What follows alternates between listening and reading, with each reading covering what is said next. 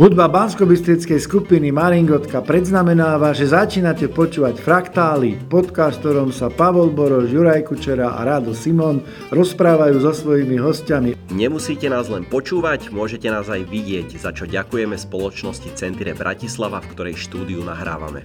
Dnes sa budeme rozprávať o audiovízii a je mi teda obrovským potešením, že tu máme jedného najpovolenejšieho z tých najpovolenejších, ktorý podľa mňa o audiovízii vie úplne všetko. Človek, ktorý ju mal možnosť zažiť a spoznať z rôznych častí, od tej vývojovej stránky až po produkciu, až po dlhoročnú pozíciu ako riaditeľa v audiovizuálnom fonde a rovnako ako vysokoškolského profesora pána Martina Šmatláka. Ďakujem, že ste prišli. Ja ďakujem veľmi pekne za pozvanie aj za takéto milé privítanie a netrúfam si v audiovizii vedieť všetko. A čím som starší, tým o nej viem menej. Uh-huh. A zistujem, že ešte je to dostatočne živý organizmus na to, aby sme sa o nej mali čo naučiť. A nie len u nás, ale aj vo svete. Ale však tomu sa určite dostaneme. Ale určite ju máte v krvi. Teda minimálne z toho, odkiaľ vás poznám a z toho, čo som načítal, ňu už žijete. Viac je to veľmi zvláštne, pretože pred niekoľkými desaťročiami sa mi prihodilo to, že na, moje, na deň mojich narodenín bol vyhlásený Svetový deň audiovizuálneho dedičstva. Takže možno aj takto sa to nejako Takže prepojilo. Čo je to vlastne tá audiovízia? Ja som to vždy vnímal ako film. No áno, bola kedy sa tomu... No film je, film je buď umelecké dielo, alebo uh-huh. je mhm. to materiál, filmový pás, Jasne. alebo proste má ešte viacero iných významov v encyklopédii. Keď som písal encyklopedické heslo zvané film, tak tam bolo niekoľko tých významov, ale, ale e, treba rozlišovať možno medzi filmom a kinematografiou. Uh-huh. Kinematografia je systém, v ktorom film môže existovať. Alebo filmy môžu existovať, vznikajú, e, nakrúcajú sa, tvoria sa, distribujú sa, uchovávajú sa, a sprístupňujú po neviem koľkých rokoch, reštaurujú sa a tak ďalej. Čiže je to, je to ako keby odvetvie nejaké, ktoré je niekde na pomedzi medzi, medzi umením a biznisom, medzi, medzi kreativitou a technikou, mm-hmm. medzi, ja neviem, mm, e, je to proste uh, uh, odvetvie, ktoré má dve stránky. Vždy, vždy je aj, každý film je podľa môjho názoru aj produktom, aj dielom. Mm-hmm neexistuje jedno bez druhého. Čiže ak hovoríme o kinematografii, tak je to ucelený systém, v ktorom môžu audiovizuálne alebo filmové diela existovať. Uh-huh. Potom, ako prišla televízia, ako prišlo home video, ako prišli, prišli e, tablety, mobilné uh-huh. telefóny, proste táto obrovský boom e, možností e, zavávať sa s pohyblivými obrázkami, tak vlastne sme upustili od pomenovania kinematografia a, a m, väčšinou používame pojem audiovízia na, uh-huh. na pomenovanie toho, v čom, alebo toho prostredia, alebo toho systému, v ktorom audiovizuálne diela môžu existovať. Uh-huh. Čiže patrí do toho aj hudobné klipy?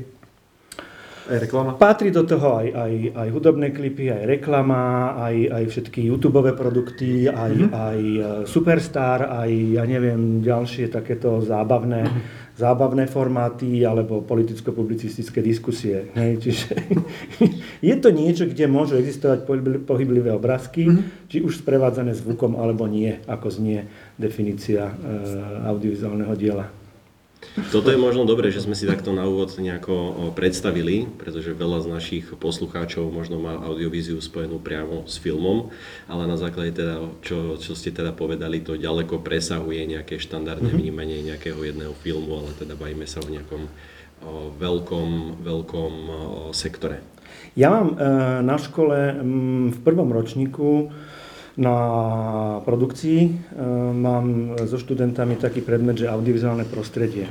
A uh-huh Vždy ich, vždy ich nechávam uh, ich samých, aby si vybrali nejaké svoje témy alebo niečo, o čom, o čom sa chcú baviť uh-huh. a snažím sa ich prí, príjmeť k tomu alebo otvoriť im ten priestor, že áno, je to aj produkcia hudobných klipov, je to aj, aj produkcia, ja uh-huh. neviem, nejakých reklamných videí, je to aj televízna zábavná relácia. Teraz jedna študentka mala výbornú prezentáciu o relácii 5, 5 proti 5, čo ide na RTVS už niekoľko, niekoľko rokov, či des, druhé desaťročie. Takže si myslím, že áno, je, je to naozaj, naozaj celý, tento, celý tento audiovizuálny priestor, ktorý existuje, ktorý e, si vyžaduje nejakú starostlivosť, ktorý má nejaké svoje pravidlá hry a v ktorom sa môžu pohybovať tak kreatívne, ako aj technické, ako aj finančné alebo, alebo verejnoprávne zložky. Uh-huh. Ústrednou témou našich podcastov, keďže ich natáčame práve v tomto období, je určite vplyv pandémie a aktuálnej situácie. Ale ja by som možno ešte sa spýtal na otázku, ktorú som chcel položiť možno neskôr, a to je otázka toho, keď už sa bavíme o sektore. Na Slovensku sa hovorí teda, že sme primárne automobilová alebo nejaká strojárenská, nejaká veľmoc a čo sa až tak často nehovorí, ale ľudia, ktorí sú do toho možno zainvolvovaní, ako vy možno o tom vedia o mnoho viac, je podľa vás sektor audiovízie a celkovo kultúrneho a kreatívneho priemyslu taký silný, že by sa vyrovnal automobilovému priemyslu na Slovensku? Ja si myslím, že silný je a hlavne je kreatívnejší. Nie je to iba výrobná hala alebo výrobno-montážna hala. Je to, je to sektor, v ktorom vzniká kopa nápadov. Eh, je to, je to sektor, ktorý, ktorý je založený na kreativite. Je to sektor, v ktorom vznikajú eh, nie sériové produkty alebo jogurty a, a, mm-hmm. či, alebo ja neviem, automobily alebo čokoľvek iné, ale vznikajú jedinečné, jedinečné diela, hej, čiže niečo, čo je, čo je neopakovateľné a aj keď je to opakovateľné napríklad v televíznom vysielaní, aj tak je to, je to mm-hmm. vlastne, nie je to, nie je to úplne sériová výroba. Čiže ja si myslím, že, že áno, môže sa to vyrovnať automobilovému priemyslu, neviem, z hľadiska podielu na HDP alebo z hľadiska počtu ľudí, ktorých automobilový priemysel zamestnáva.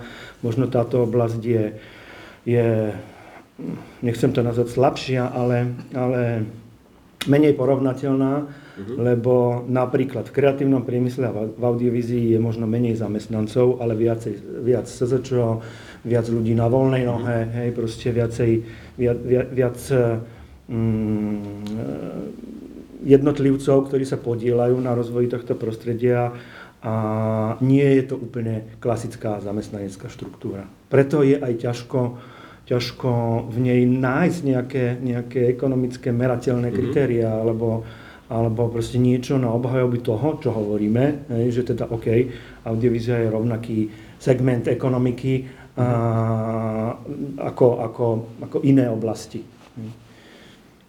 A je v porovne... rovnako dôležitý, aby som povedal, nie rovnaký, ale, mhm. ale rovnako dôležitý a rovnako výkonný.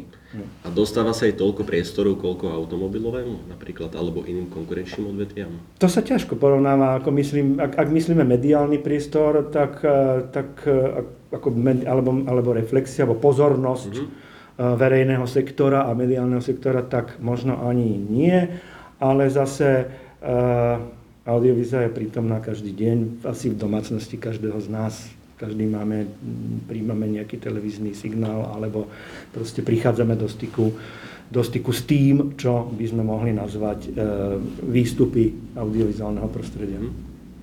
Pýtal som sa možno v tej súvislosti, že keď sa pozriem na, alebo ja to teda veľmi rád aktuálne porovnávam s automobilovým priemyslom, lebo sme tu mali aj jednak hosti a jednak je to možno aj teraz taká téma z pohľadu aj zamestnania, aj z pohľadu spomínaného HDP. Možno taká otázka, prečo som sa na to pýtal, je to, že do akej miery je ten ukrytý potenciál, napríklad v porovnaní s automobilovým priemyslom, lebo vieme, že sú tu nejaké výrobné haly, že sú tu nejaké spoločnosti a nejaké, by som povedal, poprepájania. Je podľa vás e, dostatočne využitý potenciál slovenskej audiovízie napríklad aj z pohľadu nejakých o, miest natáčacích z pohľadu zahraničných produkcií, ktoré by tu mohli napríklad prísť.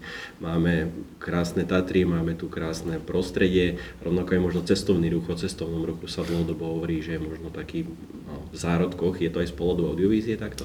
Viete čo, ten, ten, ten pohľad cez zahraničné štáby, ktoré prichádzajú alebo môžu prísť do konkrétnej krajiny, nakrúcať nejaké, nejaké veľké projekty, či už je to, ja neviem, veľká reklama, alebo je to, je to seriál pre Netflix, tak ten pohľad to je, nie je úplne komplexný, alebo proste to, nie je to, uh, aby som to zjednodušil, nie je to to, o čo sa máme primárne snažiť.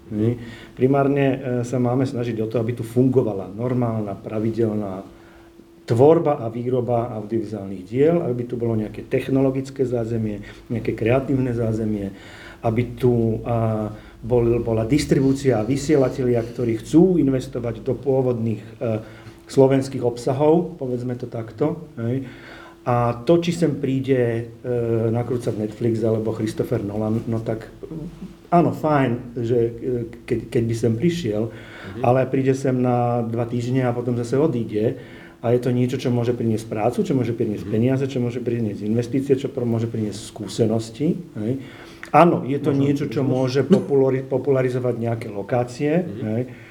No ale asi hry o tróny sa tak ľahko k nám nedostanú a, a, a vidíte, čo to spravilo s Chorvátskom. S Chorvátskom. V Dubrovníku toho majú plné zuby. No, takže neviem si predstaviť, že by proste takto sme si zahltili Oravský hrad, alebo Spiský hrad, alebo aj Bratislavský, to je jedno, akú, akú lokáciu. Ja to nevidím ako, ako niečo, čo, o čo sa musíme urputne snažiť. Mhm. Áno, máme na to vytvorený aj podporný program, v audiovizuálnom fonde. Máme na to Slovenskú filmovú agentúru, ktorá sa tomu venuje a ktorá mapuje lokácie a služby a všetko to zázemie, ktoré je tu môže byť k dispozícii pre zahraničných filmárov, no ale povedzme si pravdu, že naozaj, čo sa týka uh, najmä historických lokácií, tak uh, sme na tom um, asi um, o niečo slabší ako napríklad v Česku alebo alebo v iných krajinách, kde ten stav toho, toho pamiatkového fondu nie je taký uh, limitovaný možno, alebo nie, nie, je, je, je v lepšom stave, alebo teda, že ten pamiatkový fond je v lepšom stave a tá krajina uh, toho má preukázateľne za tie storočia viac. Mm-hmm. Na druhej strane určite máme aj e, ľudí, ktorí majú aj aj skúsenosti, aj s produkciou, respektíve postprodukciou napríklad pre Hollywood. Viem, že sa tu narobila uh, nejaká animácia pre uh, film, teraz si nespomínam presne jeho názov, ale Lego, animovaný mm-hmm. film s Lego hračkami. Viem, že sa tu robili nejaké director's cuty alebo časti takýchto úprav pre neviem, smrtonosnú pascu a podobne. Hej, ale, ale áno, ale, ale sú to parciálne, uh, parciálne činnosti, hej, ktoré sa môžu v podstate konať kdekoľvek a, a možno tá výhoda je tu, že máme lacnejšiu a veľmi kvalitnú alebo profesionálne pripravenú pracovnú uh-huh. silu, ale... Tak v tých automobilkách. Prosím? Tak jak v tých automobilkách. to neviem posúdiť. Automobilovému priemyslu sa až tak nevenujem. Už prestávam ale, ale chýba nám tu jedna vec. Mm, ktorá nechýba našim okolitým krajinám. A to je výrobňa, alebo výrobná základňa. Ehm, my sme asi jediná krajina v Európe, ktorá si zničila svoju filmovú výrobňu, svoju filmovú továreň na Kolibe, hoci teda to mhm. bolo neporovnateľne menšie, alebo porovnateľne menšie ako je Barandov. Mhm. Ale Barandov funguje v Maďarsku, proste fungujú ateliéry v Rumunsku, Polsku, proste kdekoľvek inde, akorát my sme si to rozkradli a zničili a nemáme tú, tú základňu. Hej? A tá je veľmi dôležitá a aj pre ten zahraničný štáb, ktorý sa má prísť, aby tu našli aj, aj veľké štúdio, veľký stage s dobrým zázemím, pre hercov, pre štáb, aby to nemuseli všetko stavať, aby, uh-huh. aby neboli odkázaní iba na exteriéry, kde uh-huh. áno, však uh-huh. prišli, veď uh, minulý rok tu nakrúcali seriál Fan Helsing uh, pre Netflix uh-huh. na Červenom kameni a neviem ešte nejakých iných lokáciách. Veľmi si pochvalovali aj, aj ľudí, aj lokácie, aj služby. No akurát, ale to je všetko, že proste prídete niekam a um, nakrútite tam, čo potrebujete a idete preč. No. Kdežto v tom Barandove ten zahraničný štáb naozaj nájde aj to zázemie, aj to, to výrobné zázemie od všetkých súvisiacich, e, vrátane teda všetkých súvisiacich profesí, uh-huh. ktoré, ktoré ten, ten filmový štáb e, potrebuje. A, a nie je ich málo, tých profesí. Mám na mysli nielen tvorivé, ale aj technicko, e, technicko-organizačné zložky. Hm. Čo to musí byť systém? Ono to musí Celý byť presne, to musí byť systém. To, to, čo nám v tom systéme stále chýba, je ešte teda toto technologické zázemie. Áno, máme postprodukčné štúdia, kde vieme dobre, dobre postrihať aj natrikovať.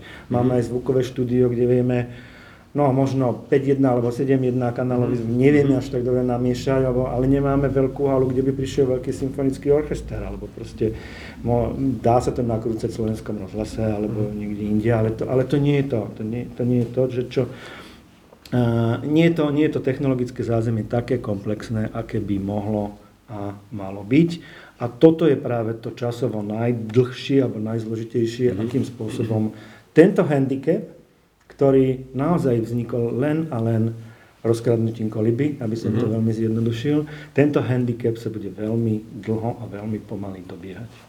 Tak ono to chce asi určitý objem toho nakrúcania, aby celý ten systém mal tú tak. zotrvačnosť. Aby to malo zmysel budovať, aby, aby sa uživili. No nemá zmysel investovať 100 miliónov eur do, mm-hmm. do vybudovania štúdií, ktoré budú obsadené 100 dní v roku. No, mm-hmm. Musí byť obsadené aspoň 300 dní v roku.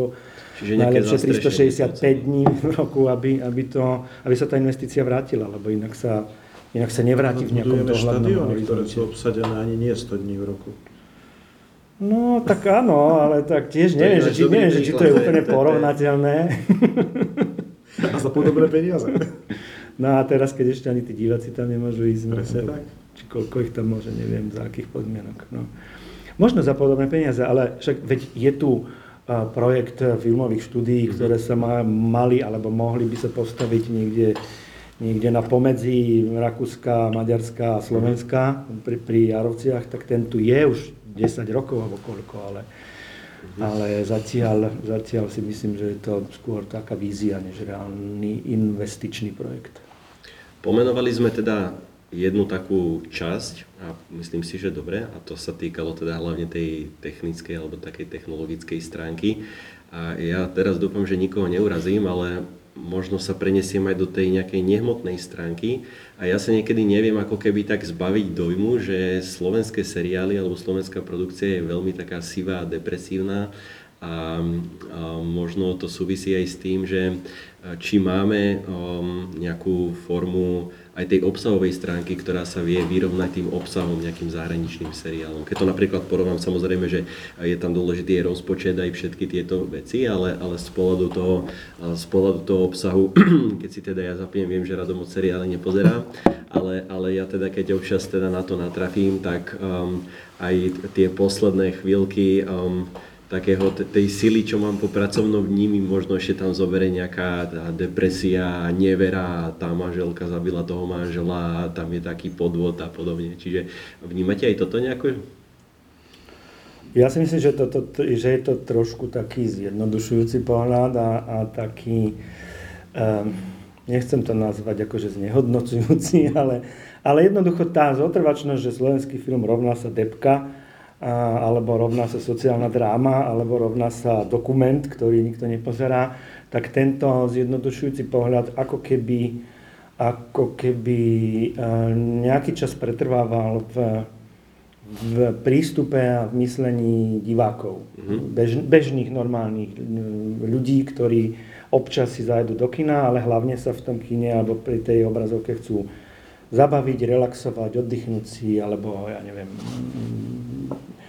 netrápiť sa existenčnou e, neistotou a, a, a depresívnymi výhľadami do budúcnosti.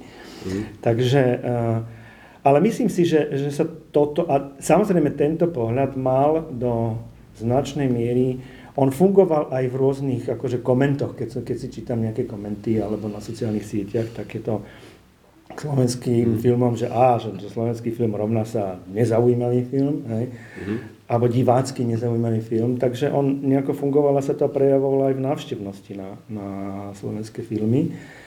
Čo si ale myslím, že sa už podarilo v posledných troch, štyroch rokoch zlomiť do istej miery a že už tu máme aj filmy, ktoré, mm, ktoré majú 300 tisícovú návštevnosť alebo vyše 300 mhm. tisícovú návštevnosť v kinách, čo je teda naozaj, mhm. naozaj veľmi slušná návštevnosť. A myslím si, že to bolo v roku 2018 alebo 2017, keď vlastne medzi top 10 filmami v kinách za celý rok, tak boli 4 slovenské filmy. Mm-hmm. Čiže tá, tá nedôvera diváka voči slovenským filmom ako keby sa do istej miery otočila. A už nehovoriac o slovenských televíznych produktoch alebo mm-hmm. seriáloch, ktoré, ktoré uh, každá televízia, ktorá pochopí, mm-hmm. že čo je to lokálny content, tak mm-hmm. do, do toho lokálneho kontentu investuje a, a robí dobre. Hej? To nie sú iba akvizície, ale naozaj ten, ten, tá pôvodná produkcia, pôvodná a najmä televízna produkcia založená na cyklike, na opakovaní a na, mm-hmm. alebo na seriálovosti, tak tá je jednou z veľmi dôležitých zložiek aj, kreatív, aj kreatívnych, aj, aj realizačno-produkčných pre, pre, mm, nazvime to, stabilizáciu audiovizuálnej produkcie a prostredia v danej krajine a pre, pre dôveru diváka v to, že mhm. domáci alebo slovenský obsah Slovenské pohyblivé obrázky môžu byť aj divacky zaujímavé. Rozumiem. Čiže tým hovoríte to, že sa ako keby tá audiovízia na tejto úrovni prispôsobuje tomu svojemu nejakému um, divákovi. Nemusí sa ona akože prispôsobovať e, nejakému masovému vkusu alebo, mm. alebo podliezať mu úplne, ale jednoducho nemôže nereagovať. Ako film sa mm. nedá nakrúcať do šuflíka ani, ani pre piatich divákov, mm. divákov. Hej. Ako každé dielo musí, alebo každý producent a tvorca by mal mať na pamäti to, že nakrúca film pre niekoho a že, že až tým, že si to niekto pozrie, tak, a že si to pozrie aj dokonca za nejaké vstupné platené, tak vlastne vyjadruje tým aj, aj ekonomickú, aj kultúrnu hodnotu toho. Pretože ja vnímam audiovíziu aj do veľkej miery ako určitú formu výchovy alebo nejakého transferu nejakej kultúry alebo nejakých vyšších hodnot. A keby sme sa teda len možno prispôsobovali, aby sme naháňali nejaké čísla, lebo keď to napríklad porovnávam s ďalšou takou konkurenciou, ku ktorej sa dostaneme, a to je napríklad YouTube, rôzne videá, youtuberi a celý tento sektor, tak tamto je výhradne tlačené do toho, aby sme mali to najväčšie svoje publikum, snažili sa ho krmiť tým obsahom, ktorý ten, mm-hmm. ten um, človek má rád ale teda keď sa rozprávame o nejakých teda filmoch alebo seriáloch, ktoré sú aj podporované teda do, v rámci nejakej dotácie z audiovizuálneho fondu, tak o, potom je tam možno taká otázka, že do akej miery je tá hranica medzi tým predajom a medzi tým, že poďme teda robiť možno nejakú reálnu kultúru a nejakú teda hodnotu, ktorá možno není taká komerčná, ale je o to viac hodnotnejšia. Čiže možno to je taká dilema z môjho pohľadu. No a to je to, čo som spomínal. Ja to nevnímam ako dilemu, ako, ale ako dve strany jednej mince, že, že je dôležité aj to, aj to. My sme pred časom vypracovali v audiovizuálnom fonde niečo ako hodnotenie kreditu žiadateľa, najmä teda vo vzťahu k producentom audiovizuálnych diel, kde máme v podstate dve základné zložky. Jednou sú nejaké kvantitatívne a merateľné výsledky, mm-hmm. ako je počet divákov v kinách, hrubé držby, počet uvedení mm-hmm. alebo počet divákov v televízii, sledovanosť, niečo, čo sa dá odmerať, čo je najmä teda, nazvime to ekonomická hodnota alebo, e, alebo, alebo faktor. No a potom je tu niečo, čo sa odmerať veľmi ťažko dá, to je kultúrna hodnota, lebo mm-hmm. tá, sa, tá, tá sa v podstate etabluje len v nejakom, nejakom dlhšom čase. No ale tiež vlastne aj, aj toto sa snažíme nejakým spôsobom do toho hodnotenia, hodnotenia dostať. Uh-huh. A to sú uvedenia na festivaloch, ocenenia na festivaloch, uh-huh. ja neviem, tiež niečo, čo sa dá, čo sa dá nejakým spôsobom zmapovať, ak, ak aj nie priamo kvantifikovať, ale, ale zmapovať. A to je, myslím, to, čo je, táto kombinácia je, myslím, tá, ktorá sa dá potom použiť pre, nazvime to niečo ako, ako vyhodnotenie alebo, alebo zmapovanie hodnoty za peniaze. Mm-hmm. Hej, to znamená, čo vlastne za tie verejné prostriedky, ktoré fond prerozdeľuje, e, vzniká mm-hmm. a, a aký to má význam, aký to má zmysel. Mm-hmm. Čiže aj jedno, aj jedno, aj druhé. Ale je tu ešte jeden aspekt, ktorý kinematografia alebo audiovízia e, prináša, alebo ktorý, ktorý nemá e, žiadna iná oblasť umenia alebo kultúry, a to je schopnosť zaznamenať realitu a uchovať ju. Ako film je zatiaľ najlepším záznamom dobovej reality. Keď chcete vidieť mhm. parížské ulice konca 19. storočia, pozrite si Lumierovcov. Hej? Keď chcete mhm. vidieť Bratislavu 50. rokov, pozrite si Joška Púčika, respektíve statočného zlodeja. Hej? Čiže je to vlastne primárne záznam, mhm. záznam historickej skutočnosti, ktorý zostáva, zostáva zachovaný. Uh-huh. Hej?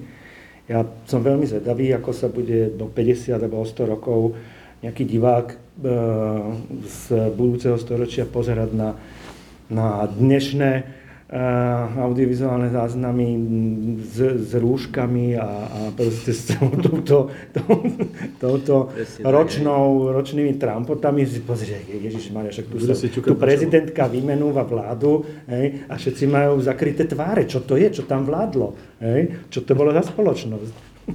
No ja si to tak vždycky poviem, keď vidím dvojičky v nejakých starých filmoch, že ten záber na tú Ameriku uh-huh. a New York. No, a, a to tam, tam to zostane. Tam, tam, to, tam to je. Čiže preto je tá, ten film, respektíve Audivizia, dôležitý aj ako, uh-huh. ako zdroj uchovávania autentických, záz, autentického záznamu historickej skutočnosti. Ja som si pozeral e, ten váš projekt, keď ste sa uchádzal posledný krát o miesto ktoré teraz zastávate. A tam bola nejaká štatistika, práve vy ste ju spomenul, eh, že 2017 to bol, že zrazu tá návštevnosť, ktorá kontinuálne počas existencie audiovizuálneho fondu stúpala uh-huh. a rástla z nejakej úrovne 100 tisíc divákov niekde k 300 a tom 17 to vyletelo na 1,4 milióna. No, skoro 1,5 milióna. Tak. Hej. Čo bolo príčinou? Ktoré filmy to boli? Uh, ja si myslím, že to je, eh, to je uh, Nedá sa to, nedá sa to dopredu nikdy odhadnúť, že ako, uh-huh. ako sa to bude vyvíjať. Jednoducho je to, je to zhoda, časová zhoda toho, že tam, že tam prišlo viacero, viacero filmov a teraz presne si nespomínam, uh-huh. že ktoré filmy to, to v tom roku vytrhli, hej, a takto vysoko. Ale, ale stalo sa, že proste, proste v nejakom kratšom čase sa oni uh-huh. dostali do kín. Hej. Uh, ten trend, ten trend je ale, ale jednoznačný, že tá krivka proste rastla, stúpala, až, až prišiel teda minulý rok, keď kina boli tretinu roka zavreté a celá návštevnosť išla dole. A myslím si, že v, v hrubých tržbách to pre, teraz hovorím o, o, o všetkých filmoch hraných v kinách, že to medziročne kleslo z nejakých 30 miliónov na, na 12 alebo, alebo 12,5, mm-hmm. takže to je veľmi výrazný prepad. No, slovenský film má uh, okrem Netflixu a podobných uh, platformiem silnú konkurenciu ešte v inej oblasti. A to je historické. Český film. Áno, ale ako ten... ten Pelíšky a podobne uh, mali vždy veľkú návštevnosť. Ten kontext uh, historický uh, a tá spolupráca medzi českým a slovenským mm-hmm. filmovým prostredím. Ja ju vnímam úplne prirodzene. A, a koniec koncov je to aj, a dodnes je to úplne prirodzené, že väčšina z nových slovenských filmov sú koprodukcie mm-hmm. buď majoritné alebo mhm. minoritné s Českou republikou, lebo, lebo mm, je to úplne normálne. Tak ako je normálne, že Tanička Pauhofová, alebo pani Milka Vašariová, alebo Milan Lasica, alebo ďalší sa pravidelne objavujú v českých filmoch. No. Hej? Takže uh, áno, ten, ten, ten český filmový průmysl je oveľa, oveľa.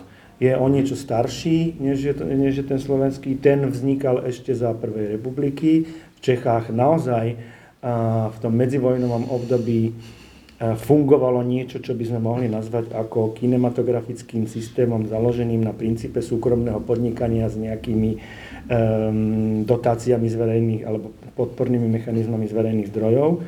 Na Slovensku v tých 30. rokoch vlastne nebolo nič. Bola tu Matica Slovenská a mhm. Karol Plicka, uh-huh. hej, ktorý e, nakrúcal pre Maticu Slovensku etnografické dokumenty a postrihal z toho potom tri filmy. Hej, ale nebolo tu, nebolo tu nič. Bol tu, teraz v tomto roku si pripomíname z tej výročie vzniku prvého slovenského dlhometrážneho hraného filmu Jánošik mm-hmm. z roku 1921. No ten vznikol ako? Ten vznikol tak, že zahraniční Slováci v Amerike založili účastnú spoločnosť Tatra Film Corporation, pozbierali tam nejaké peniaze, keď už mali nejakú časť tých peniazí, tak prišli do Európy, na Slovensko tu nakrútili film v dvoch verziách, a zanechali dlhy, vrátili sa do Ameriky a firma skrachovala. Čiže toto bol, to, to, to, to, tu, tu nič vlastne také, ako keď som hovoril o fungovaní kinematografie ako nejakého systému, tu nebolo.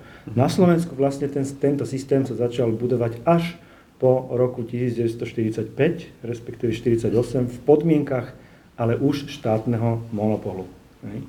Čiže tiež historicky zaujímavá skutočnosť, že vlastne jedným z prvých znárodňovacích dekretov uh-huh. v celom hos- národnom hospodárstve Československa povojnového bol dekret prezidenta Beneša o znárodnení filmu.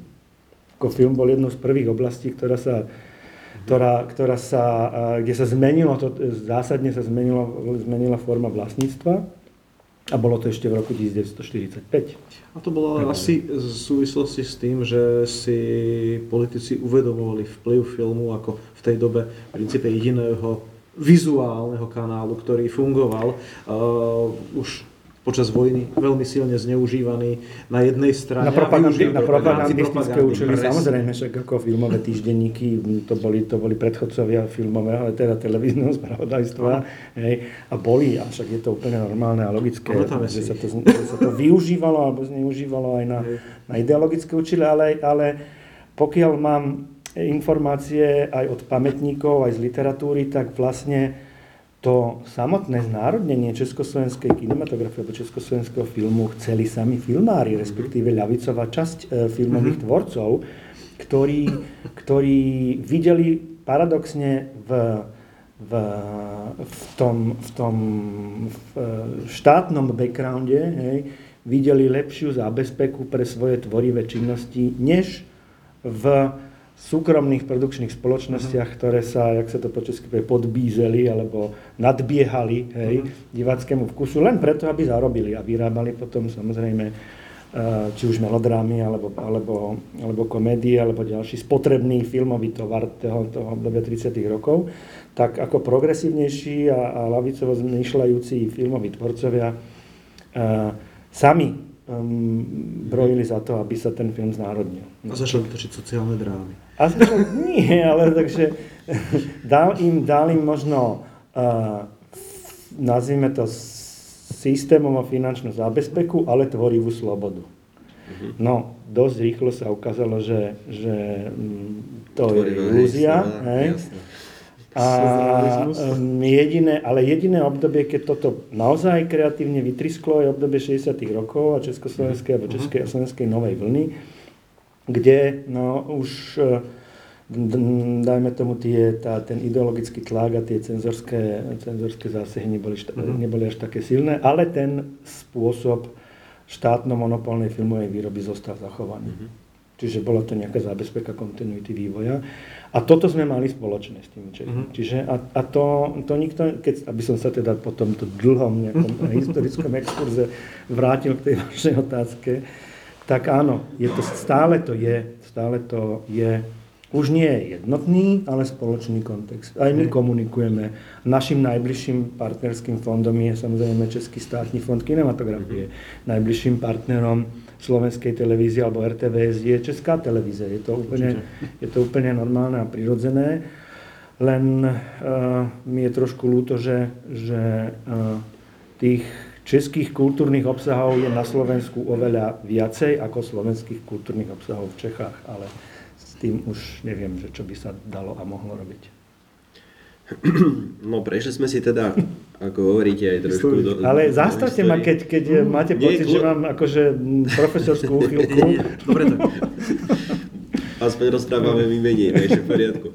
Mňa by teda potom zaujímalo, že aká je, ako vy vidíte tú budúcnosť toho slovenského filmu. Čiže vieme sa poučiť teda z toho, čo tu fungovalo, vieme sa poučiť z toho, alebo sa nejako naučiť z toho, že asi aj tá spolupráca s Českom možno nemusí byť len o nejakej konkurencii alebo o tom, že kto si zoberie väčší budget z toho rozpočtu, ale môžeme tu naozaj stavať na niečom, čo sa tu osvedčilo, doplniť to o nejaké to um, produkčné centrum, ktoré ste spomínali a, a spraviť z nás možno teda nejakú filmovú, nejakú, nechcem povedať, že veľmoc, ale možno nejakú krajinu, kde naozaj ten film bude viac prekvitať, alebo tá audiovízia?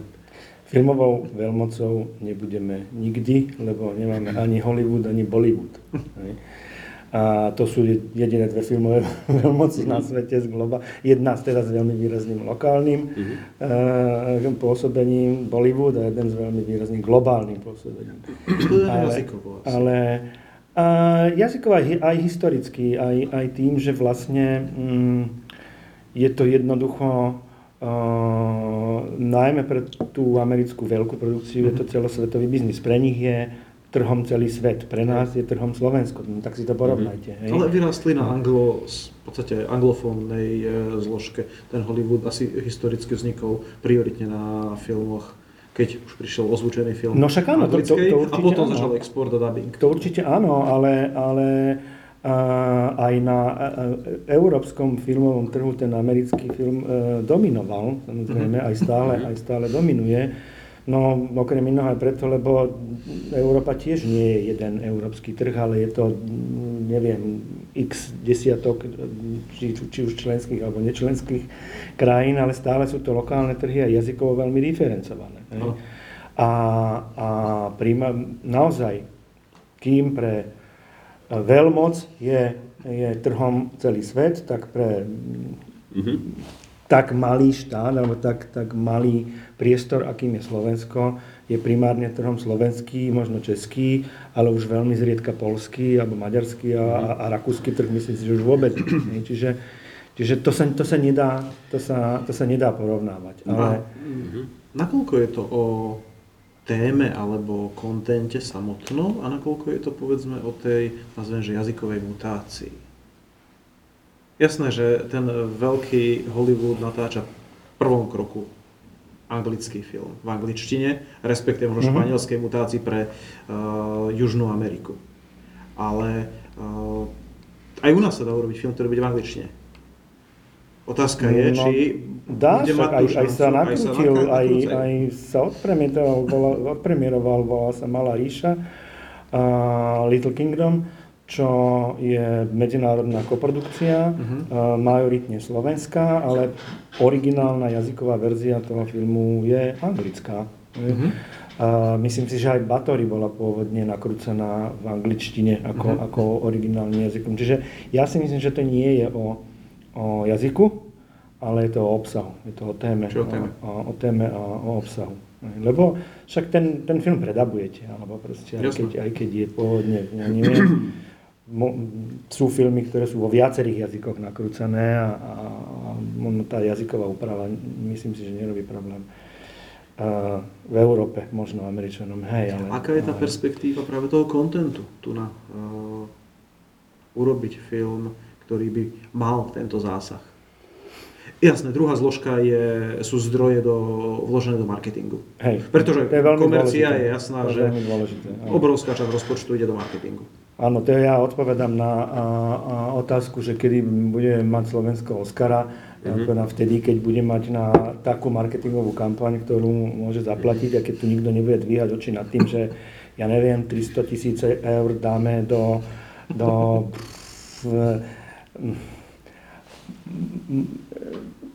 do, do propagácie a marketingu toho filmu na americkom trhu v ma, relatívne malom rozsahu alebo malom zábere. Hej, čiže je to aj o tom, ale myslím si, že, že primárne je to o, o téme, ktorá môže zaujať. Uh-huh.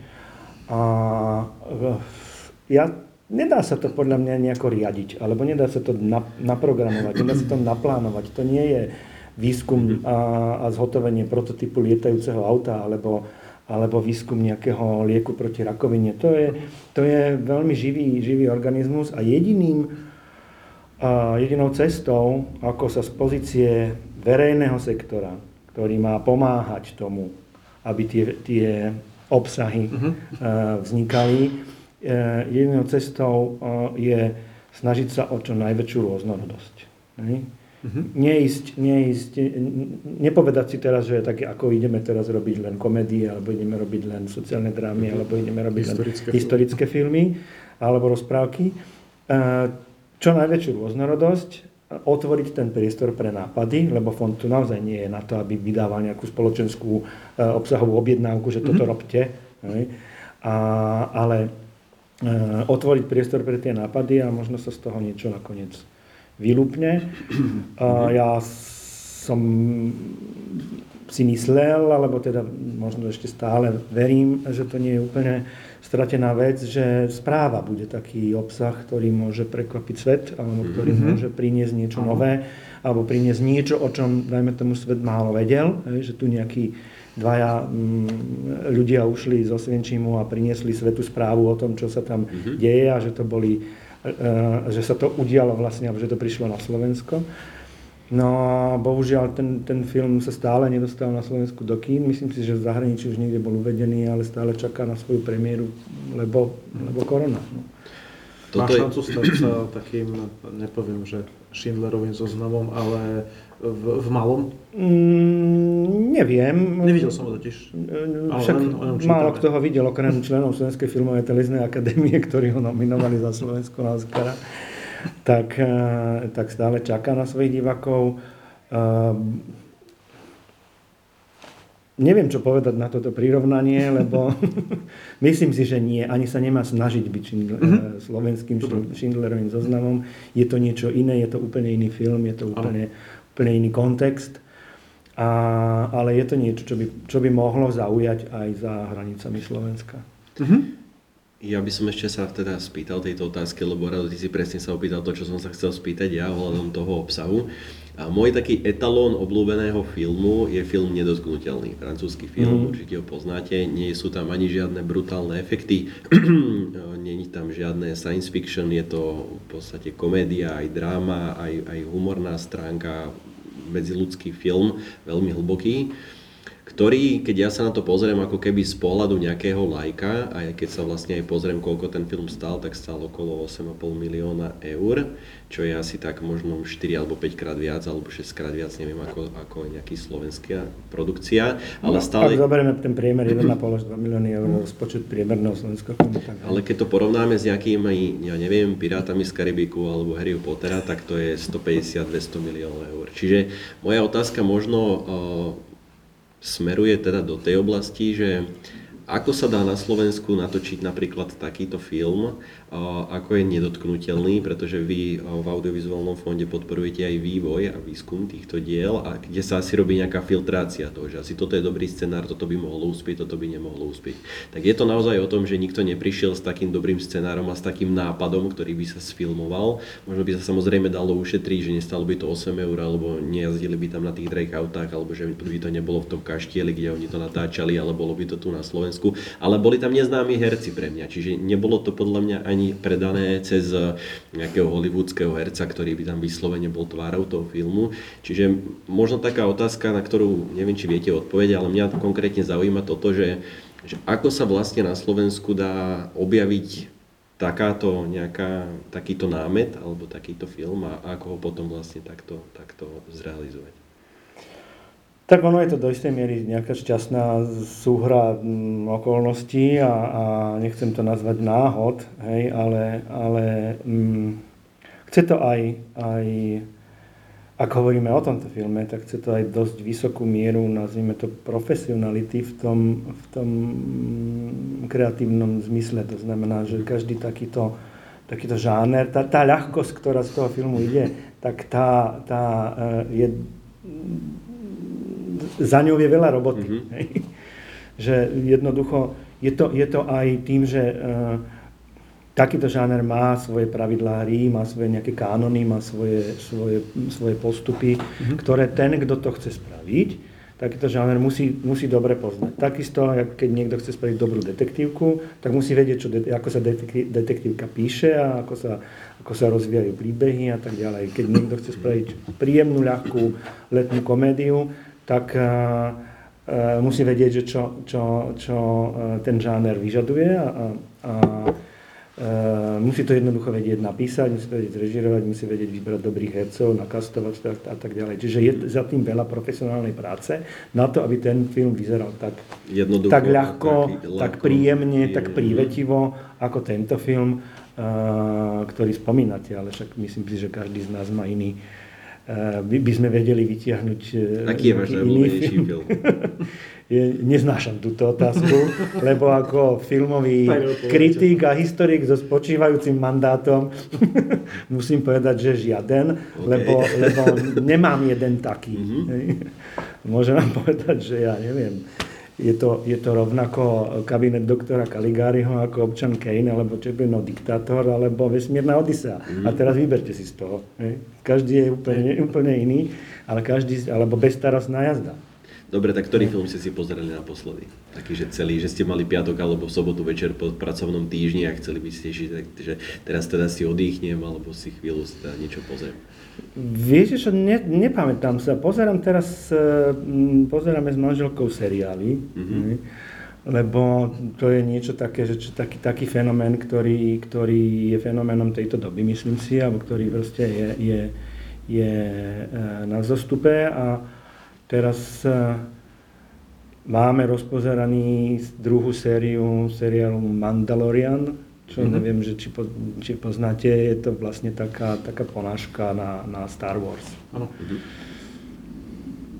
Takže tak na tom, na tom fičíme. Momentálne. Možno zajtra alebo o týždeň budeme pozerať niečo iné. Máme tu asi tému celej tej pandémie a situácie, ku ktorej sme sa ešte nejako nedostali. Um, aj toto je podľa mňa ťažká otázka a určite ju počúvate aj z každej strany, ale ako to teda ten audiovizuálny sektor prežil? toto obdobie. Máme tu teda rok pandémie, hovoríte, že však vieme, že kina boli pozatvárané, nikto asi ne, nikde nemal možnosť navštíviť nejaké kino. V akom stave sú tí, tí kinári? Prežijú to ešte? No, eh, možno paradoxne eh, tí menší sú na tom lepšie ako tie multiplexy, lebo tie naozaj mm, nemajú to zázemie, ktoré majú viaceré jednosálové kina zriadované mestami alebo v pôsobnosti mestských kultúrnych centier a stredisk. A, a udržať takto s takýmto backingom jednu kinosálu je asi jednoduchšie ako udržať, ja, neviem, 40 alebo 50 kinosál po celom Slovensku alebo, alebo dokonca po celej Európe, ako je uh, jedna sieť, čo má aj v Bratislave multiplexy, Cinema City. A na Slovensku máme um, taký zvláštny fenomén, to, a to je sieť Cinemaxov, čo je vlastne lokálny prevádzkovateľ alebo slovenský prevádzkovateľ uh, multiplexov, mhm. myslím v 12, ak sa nemýlim, v 12 slovenských mestách. A, a to nie sú malé peniaze na prevádzku tohto. Tie kina boli zavreté ako prvé. Mhm. Mm, a nie len kina, ale aj podujatia vlastne sa zrušili, ako Art Film Fest sa, sa minulý rok e, nekonal, presunul sa, presunul sa o rok, niektoré festivaly trvali jeden deň ako Febiofest, aj po, aj po presunutí z jarného do jesenného termínu. Čiže bola tu veľká, veľká neistota a tie opatrenia boli často, nazvime to, málo predvídateľné. Mm-hmm. Myslím teraz e, opatrenia e, proti epidémii alebo proti šíreniu epidémie a kompenzačné mechanizmy e, neboli úplne nastavené na základe poznania toho, toho prostredia, do ktorého sa mali, mali aplikovať. Čiže, čiže áno, ten, ten, ten problém mm, tu je, je ešte stále, tie kina stále, dnes keď tu sedíme, tak tie kina ešte stále nie sú otvorené. Minulý rok celú tretinu e, roka boli zavreté, tento rok vôbec sa ešte neotvorili a už máme polku roka, maj, alebo pol, polku roka skoro za sebou.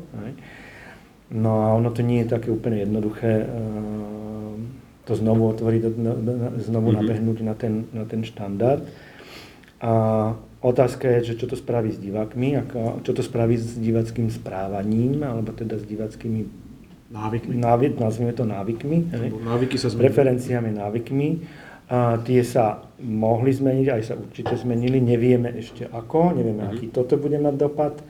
Takže je to také dosť, dosť ťažko predvídateľné, že čo s tým bude a kto to prežije a ako, ako to prežije. Čo však už asi vieme odhadnúť, je to, že ten, ten e, distribučný priestor sa výrazne zmenil uh-huh. alebo mení a, a že, že tá, tá koronakríza to, tú, túto zmenu urýchlila. Mám teraz na mysli zmenu smerom k online platformám a k posilňovaniu tohto distribučného segmentu, ktorý už v posledných dvoch desaťročiach ako jediný celosvetovo mal, mal stúpajúci trend. Mm.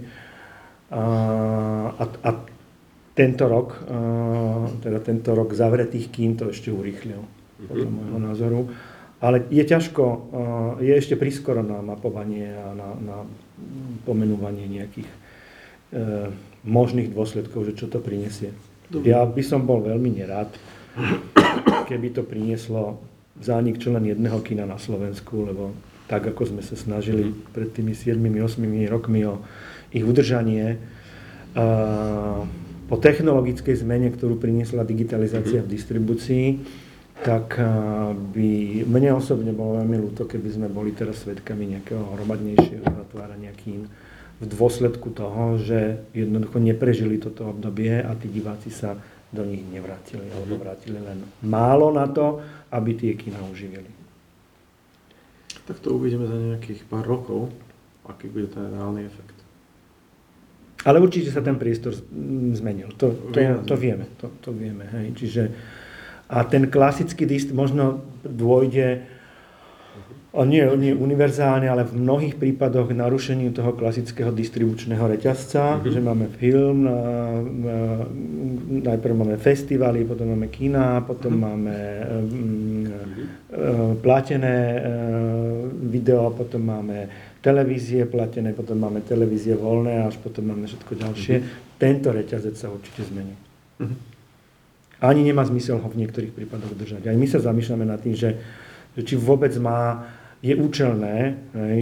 A tie filmy, ktoré audiovizuálne, e, vznikli z podporou audiovizuálneho fondu, a e, názvem to teraz e, možno trošku vulgárne, na silu tlačiť do kín, mm-hmm. keď tie kina nemajú tú kapacitu na to, aby ten, ten obsah rozumne a v nejakej, nejakej, nejakej primeranej miere odpremietali. Mm-hmm. Na druhú stranu, podľa môjho názoru je kino a vždy bude zážitková forma pozerania toho filmu, že predsa len aj tá atmosféra, aj určité to sociálne zdieľanie rovnakého zážitku, keď ľudia sa spolu smejú, keď je tam klimatizácia dobrá, keď je tam v podstate čisté, keď v ideálnom prípade nikto vám... Pukance kola. Nehádže po vás nejaké pukance. Pozor, pozor, pukance kola a, a ďalšie produkty sú veľmi dôležité pre toho kinára, no, pretože pre neho tvoria rovnaký, ak nie väčší objem tržieb ako vstupné. Vstupné. Mhm. No.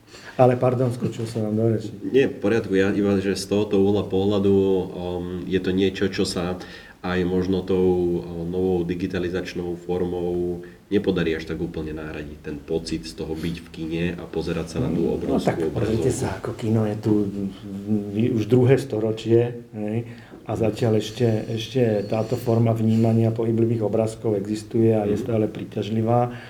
A pevne verím a dúfam, že aj zostane.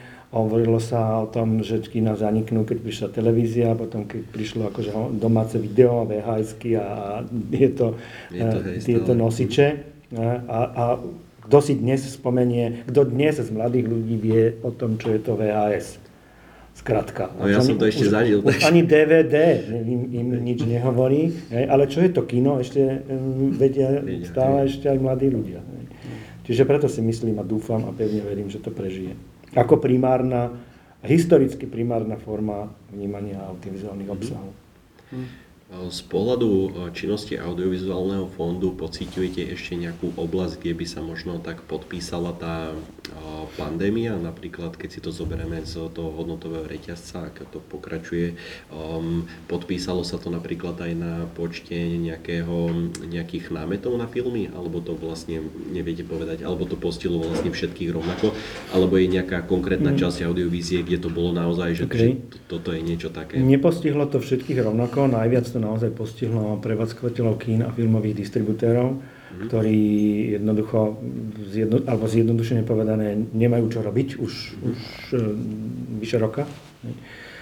A nepostihlo to až tak filmovú alebo audiovizuálnu produkciu, lebo viaceré či už televízne alebo filmové projekty sa nakrúcali aj počas koronakrízy, nakrúcali sa, dobre, nakrúcali sa nejakých akože zložitejších alebo stiaženejších podmienkach, keď zoberieme testovanie, mobilitu, ja neviem, čo všetko s tým, s tým súvisiace, čiže pre tých producentov to malo aj nejaké zvýšené náklady, ale neznamenalo to zastavenie produkcie.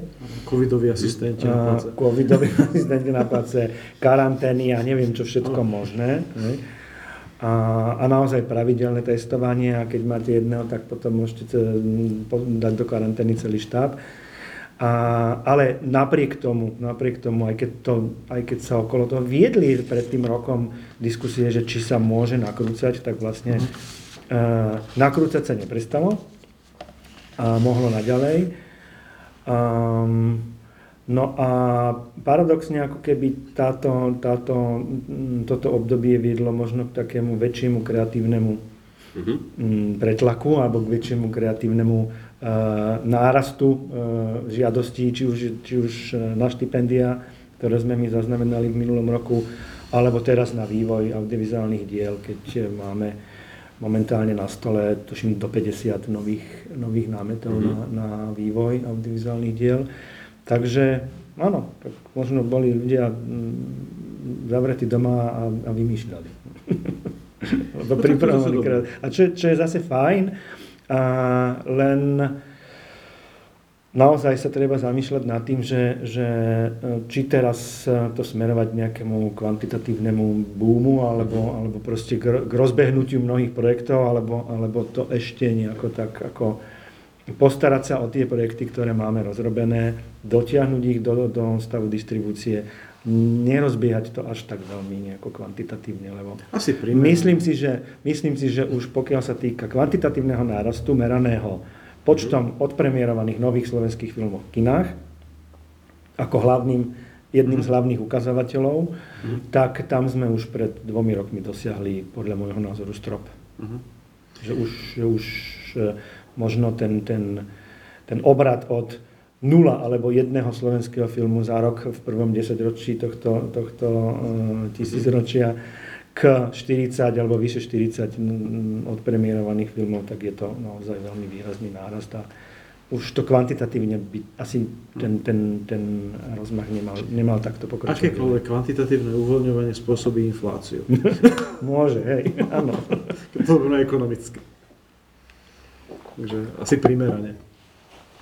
No a to je práve to, čo mm, je veľmi, mm, alebo čo je kľúčovým faktorom v každom takomto mechanizme, akým je audiovizuálny fond, ktorý prerozdeľuje nejaké verejné mhm. peniaze a prerozdeľuje ich na konkrétne projekty, kde vždy niekto bude nepodporený a niekto bude podporený. A naozaj nie je účelom hry, aby všetci boli podporení a uspokojení. No a tak, tak stále sa vlastne nad tým zamýšľame. Neexistuje nejaký univerzálny mechanizmus, alebo recept na to, aby sa to robilo spravodlivo a objektívne, okrem jedného, o ktorý ja stále spomínam, a to je koleso šťastia, že proste žiadateľ príde, roztočí si koleso, hodí si šipko, kúpi si od nás šipku a, a sumu, ktorú, si, e, ktorú trafí, tu si aj odniesie v igelitke mm. a keď sa, suma, keď sa všetky peniaze minú, tak to zavreme. Ale toto asi, asi, asi, to, to asi, asi by sme s tým neúspeli. Hej. Takže z pohľadu o tej pandémie hovoríte, že ešte to zvládne slovenská audiovízia nejakú dobu. Zvládne to ale s pomocou. Zvládne to s pomocou, snažíme sa aj o to, my, my sme vlastne v e, minulom roku s Ministerstvom kultúry dohodli e, osobitný príspevok, dostali sme 700 tisíc eur, ktoré sme prerozdelili kinám a filmovým distribútorom, vyše 500, e, ešte nejaké drobné sme, ktoré sme pridali asi vyše 500 tisíc eur išlo kinárom ako, nazvime to, automatická podpora. Čiže každý, kto splnil vopred nastavené podmienky, dostal. A o zhruba 180 alebo 200 tisíc eur sme zvýšili objem podpory e, pre filmových distributérov. O niečo podobné sa v súčasnosti usilujeme mm, v komunikácii s Ministerstvom kultúry, kde komunikujeme spolu s Družením prevádzkovateľov kín, Uniou filmových distributérov a Asociáciou nezávislých producentov. Mm-hmm. Lebo my hovoríme, mm, máme pripravené mechanizmy, vieme mm-hmm. to mhm. rozdeliť, máme kľúč, máme dohodnúť s prostredím dohodnutý možný kľúč pre rozdelenia tak, aby tá pomoc bola operatívna, operatívna rýchla a účinná. Mm-hmm. Uh, pri, princíp, ktorý stále spomínam, my nevieme podporovať nečinnosť, na to sú iné mechanizmy. My môžeme podporovať len činnosť alebo proste nejaké, mhm. nejaké konkrétne aktivity. A vieme to rozdeliť, ale nevieme to urobiť e, v rámci nášho bežného rozpočtu, lebo by sme museli niekde výrazne ubrať. Uh-huh. A keď máte rozrobených 40-50 uh, e, dlhometrážnych uh, projektov v produkcii, hej, no tak ako nemôžete im ubrať, lebo, lebo by ste viaceré z nich zabili, alebo teda Určite. zastavili. To, a, to, a to sa nedá. Čiže preto opakujeme, akákoľvek mimoriadná pomoc vyžaduje mimoriadne peniaze A myslím si, že by ich tento štát mohol nájsť, lebo nehovoríme o veľkých objemoch, hovoríme, mm-hmm. nehovoríme mm-hmm. o desiatkách miliónov a, na, na nejaké kompenzácie, mm-hmm. hovoríme o, o plus minus 1,5 až 2 miliónov eur na, na rozbehnutie, nie, nie na, na um, vykrytie straty, mm-hmm. ale na rozbehnutie a návrat tých subjektov do, nazvime to, štandardného štandardného fungovania do normálu, do normálu alebo, alebo do štandardného fungovania v tom kontexte, ktorý e, si ja dovolujem pomenovať, že teda Slovensko naozaj sa stalo, pred tou, pred tou koronakrízou už sa stalo štandardnou európskou filmovou krajinou, mm-hmm. tak aby ňou aj zostalo. Zmenilo sa niečo aj v európskej pomoci? Je tu nejaký rimáš nejaký podprogram média, možno aj nejaké iné granty. Um, teraz, keď prišla teda, teda nejaká postpandemická situácia, vymyslelo sa niečo aj také na európskej úrovni, že vidíme teda... Neviem o tom, že, že by boli nejaké akože osobitné, mm. nazvime to koronamechanizmy, alebo takéto podpory. Je to skôr na členských štátoch, mm. ako si oni túto situáciu, situáciu vyriešia. A keď spomínate fond Evrimáš, tak tom je, v tom je čoraz väčšia tlačenica. Mm-hmm. A, veľa projektov a, a teda počet, počet uchádzačov a projektov, ktoré sa uchádzajú o jeho podporu sa výrazne zvyšuje, pričom mhm. finančné zdroje toho fondu sa až tak veľmi nezvyšujú alebo nemajú možnosť sa tak zvyšovať. Čo bude, čo bude s programom Media alebo s podporou kreatívneho priemyslu v nasledujúcich, nasledujúcom období, to uvidíme, ale, ale myslím si, že tá podpora nejak veľmi výrazne, veľmi výrazne neporastie, respektíve bolo by dobre, keby si to zachovalo e, ten štandard alebo proste tie, tie parametre, ktoré to malo, ale nie sú to peniaze navyše a nie sú to peniaze na riešenie krízy a postkrízového fungovania audiovizuálneho sektora. Máme nejakú otázku? Ja určite. Uh, úplne na inú tému. Pozrieme sa v podstate na film z dlhodobého hľadiska, skôr do budúcnosti. Ako vidíte uh, trend a vývoj práve s technologickými možnosťami, ktoré tu sú?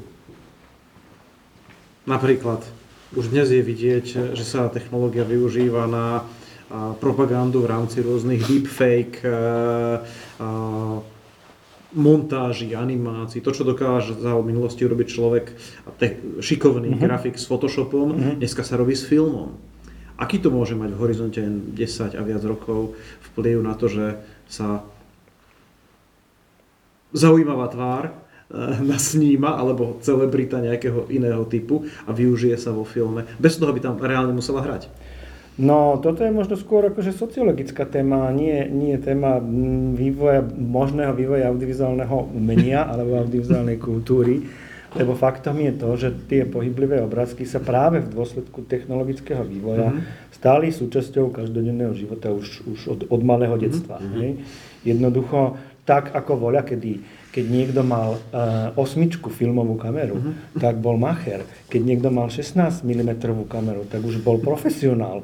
A keď niekto, a nikto nemal 35 mm kameru, to mali súkromne, to mali len štúdia, no tak dnes už si každý nakrúti pomaličky aj na hodinky si nakrútite čokoľvek. Už len na to čakám, že, že takéto niečo príde. Hej, ale, uh, čiže, čiže tá technológia ako keby prispela nechcem to nazvať k devalvácii audiovizuálneho obsahu, audiovizuálnych obsahov, ale, k masovosti. ale k, k masovosti. Hej, k tomu, že jednoducho sa to stalo prirodzenou neoddeliteľnou súčasťou každého, každého človeka a nakrúcame si domáce videá, nakrúcame si svadby, nakrúcame si proste všetko možné. A ja som skôr myslel, ale a... filmy bez toho nakrúcania. To znamená bez tých ľudí, že sa to naozaj urobí všetko v počítači. Nechcel by som sa dožiť tejto éry, pretože ak, ak by toto malo platiť, tak mm-hmm. potom na strane diváka a, a nastúpi to, o čom ja hovorím, že to bude smrť filmu, alebo mm-hmm. bude smrť kina, alebo filmu v tom starom zmysle, starom zmysle slova, keď e, budete mať v hlave čip a prídete, prídete do mm, videobanky a, tam, a tam, tam si naťukáte nejaký kód, ten audiovizuálny obsah sa vám dostane do toho čipu a vy si láhnete a kúkate film.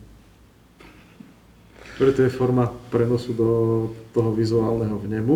No, Čiže ide to vlastne priamo do vášho vedomia. Hej, ale ja to som myslel tú výrobu, no. tú časť. Znamená filmy bez... Uh... Ale keď ale, už bude no. to, tak podľa mňa je to veľmi blízko no, tomu, no, čo áno, hovoríte vy. To, takže... že to už je taká... Keď, mm. alebo ešte to zjednoduším, ak by sa mali nakrúcať filmy pre, bez hercov, alebo ak by filmy mali vznikať bez nakrúcania a iba v nejakom, nejakom virtuálnom priestore, mm-hmm. tak si myslím, že to bude koniec filmu, lebo to už nebude, mm-hmm. to už nebude, uh, to už nebude nasnímaná predkamerová realita, mm-hmm. ale, ne, ale to už bude vytvorená virtuálna realita a to už nebude to, o, o čom som hovoril, že je tiež mhm. jedným z veľmi dôležitých uh, vlastností filmu mm-hmm. a to je záznam tej predkamerovej skutočnosti. Mm-hmm. Ak, ak by to malo všetko vznikať iba, iba mm, virtuálne, no tak si myslím, že to už bude niečo iné. To bude... Hm? To je virtuálna, je, virtuálna, virtuálna realita. Hej? A modulovateľná, modifikovateľná a zneužiteľná už akokoľvek vo vzťahu k vnímaniu, ovplyvňovaniu a neviem uh-huh. čomu všetkému uh-huh. vo vedomí divákov. Hej. A z úplne iného súdka, keď sme hovorili o tých filmoch, ktoré tu boli mm, teraz v poslednej dobe Eh, uvedené alebo premiérované a to, tej podpory. Eh, ja poviem tak, ja som generácia, ktorá ešte povinne chodila na Čapájeva Kak zakal stal. Naj, naj, najradšej sme mali Tichý Don, lebo Aha. to bol dvojprogram, tam sme tuším 4 hodiny mohli si pospať v kine. Hej. A na druhej strane, uh, bol tu minulý rok uvedený film, ktorý ja si myslím, že by uh, sa týmto spôsobom asi oplatilo ho trošku E, forsírovať, aj keď to je možno skôr na školstvo. A to bol film Nehe svetlo. Uh-huh. A? Čo, si, čo si o to myslíte? E, pretože aj práve ten, ten efekt a, a pri samozrejme vhodnom e, zapojení učiteľov a otvorení niektoré, diskusie niektoré témy Otvorili ste uh, veľkú tému teraz. Uh-huh. Hej? To je, a tá téma sa volá audiovizuálna výchova, alebo ano. to, prečo sa s uh-huh. audiovizuálnou kultúrou v, v štandardnom režime vzdelávania na druhom stupni základných škôl, na stredných školách tí, tí žiaci nestretávajú skoro vôbec. Uh-huh. A prečo uh, musia recitovať, uh, teraz nechcem sa nikoho dotknúť, ale musia recitovať Hviezdoslava, ktorý im ani nejde cez pery, alebo Rufusa, ktorého ešte nemôžu prežiť a precítiť, mm-hmm. hej? ale nikto im nepremietne film od Martina Holého, alebo Juraja Solana, e, Petra Solana, alebo ja neviem kohokoľvek ďalšieho z veľkých slovenských režisérov. A ani ten film málo kto používa tak, ako, ako by ho používať mohol. To znamená, príklad takéhoto filmu, ktorý ste spomenuli, nech je svetlo, mm-hmm použiť tento audiovizuálny obsah nejakej, nazvime to etickej výchove, alebo mm-hmm. No, občianská náuka už neexistuje, alebo náuka o spoločnosti, alebo proste v nejakom takomto, nejakej, nejakej hodnotovej výchove a v komunikácii, v komunikácii so žiakmi. Je to vždy len na, na jednotlivých učiteľoch a na ich aktivite, mm-hmm. či sa toho chopia alebo nie, ale uh, problémom je to, že to nie je súčasťou uh, štandardných uh, učebných osnov a mhm. plánov. Mm-hmm. Jednoducho film tam nenájdete. A, alebo ak ho nájdete, tak je to jedna hodina, kde, kde neviem, čo tam je o tom, o tom filme napísané. Ja som o tom komunikoval pred nejakými rokmi e, ešte aj s niektorými stredoškolskými pedagógmi. Aj som dokonca absolvoval takú jednu experimentálnu hodinu a na jednom gymnáziu v Bratislavskom, že čo to vlastne je film. A postavil som to tak, že film je najkrajšie klamstvo na svete, lebo je to čistá ilúzia nič tam není pravda, alebo tam není sú ani pohyblivé, ani obrázky a všetci to vnímame ako pohyblivé obrázky. ale ale uh, naozaj tým, tým deckám um, to nemá kto, nemajú uh, priestor na to, aby sa to v tom štandardnom režime vzdelávania nejakým spôsobom dotkli problematiky audiovizuálnej kultúry a filmového umenia. A, lebo až potom môžete robiť toto, čo hovoríte vy. To je, to je podľa mňa nadstavba už, že uh-huh. pracujem s tým filmom a vo vzťahu k iným predmetom, uh-huh. alebo k iným, iným oblastiam. Ale najprv musím dostať do toho školského vzdelávania samotný ten film, a to filmové umenie, uh-huh. aby som s ním vedel, vedel narábať. A pritom fakt, keď ten, tie pohyblivé obrázky sú najprirodzenejším uh-huh. jazykom, dieťa to vníma ešte skôr, než, než začne hovoriť. A pritom je krásne využiteľný, či už zoberieme filmy, filmy hrané, dokumentárne, uh, historické, súčasné, v rámci výuky uh, dejepisu, geografie, určite áno, určite áno. jazykov, len asi treba vybrať eh, to, čo je pre tie detská atraktívne. No len dostať niečo do, do študijných plánov, do Jasne. učebných mhm. osnov je proces, ktorý, do, do formalizovaného vzdelávania mm. a jeho učebných osnov je proces, ktorý je e, strašne zložitý a, a m, podľa môjho názoru ťažkopádny. Ja to asi doplním zasa o nejakú inú tému a zároveň otvorím dvere do zase úplne širokej oblasti. Ale súvisí to aj s, vysielaň, s, e, so vzdelávaním, aj s financiami, aj so všetkým, čo sme si tu e, povedali dnes. A to je to, že prečo nám ľuďom e, je možno neetické, alebo niečo, čo si nedokážeme predstaviť, že by sme v obchode niečo ukradli. A nikto sa ako keby ani nepozastaví, že niekde ukradneme film jedným tlačidlom, že ho ako keby stiahneme. Tým pádom celý ten, ten hodnotový reťazec, aj celá tá podpora, aj, aj celá tá výroba, aj všetky tie investície v podstate nie sú tým konečným spotrebiteľom nejako zaplatené. Je to dostupne dostupné všade, asi sa kvôli tomu, poproti tomu nedá nejako bojovať.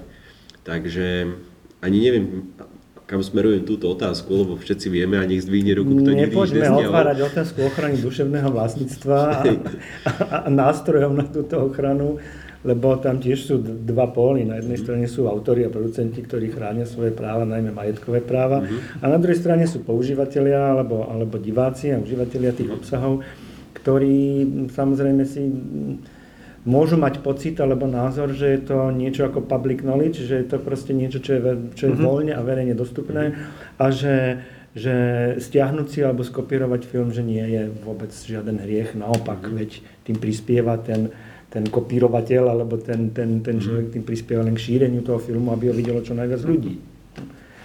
Ale toto je, toto je ťažká téma. Na to ako, si myslím, že to v jednej, dvoch, troch minútach neobsiahneme. A, a jednoducho je tu a mm-hmm. ono to je, ako ten, tento pohľad tu je. A tá, tie technológie, o ktorých, ktorých ste vyhovorili, tie priniesli aj toto. Určite. Hej. Lebo vola, kedy, no, kto, kto si mohol urobiť e, kópiu 35 mm filmu na to, aby si ju doma premietol v garáži. No tak to asi nikto nemohol urobiť ale dnes to už možno je. Ale veď aj my sme si kopírovali Jasne. pesničky na, na kazetách, na, kazetách a magnetofónoch. A nahrávali sme si to z rozhlasu a ja sám som si nahrával na tie vhs kopu filmov z televízneho vysielania, uh-huh. uh, najmä teda diel z, z dejín kinematografie pre štúdijné, vzdelávacie a výskumné účely. Určite nechcem otvárať ani túto tému, lebo to je na hodiny a hodiny, ale možno sa vrátim ešte k tomu, že s čím to súvisí a to je vlastne s celou tou, ako keby s tým zaplatením toho celého. A možno otázka, či z tohoto pohľadu nie je štandardné natočenie filmu a odvysielanie v kine už niečo možno archaické, či možno tam nie sú nejaké no, nové alebo modernejšie formy, ktorú by akceptovali aj mladší ľudia, že ako sa dá ten obsah reálne aj zaplatiť, napríklad na nejaké nové online platformy, ktoré sme si tu spomínali.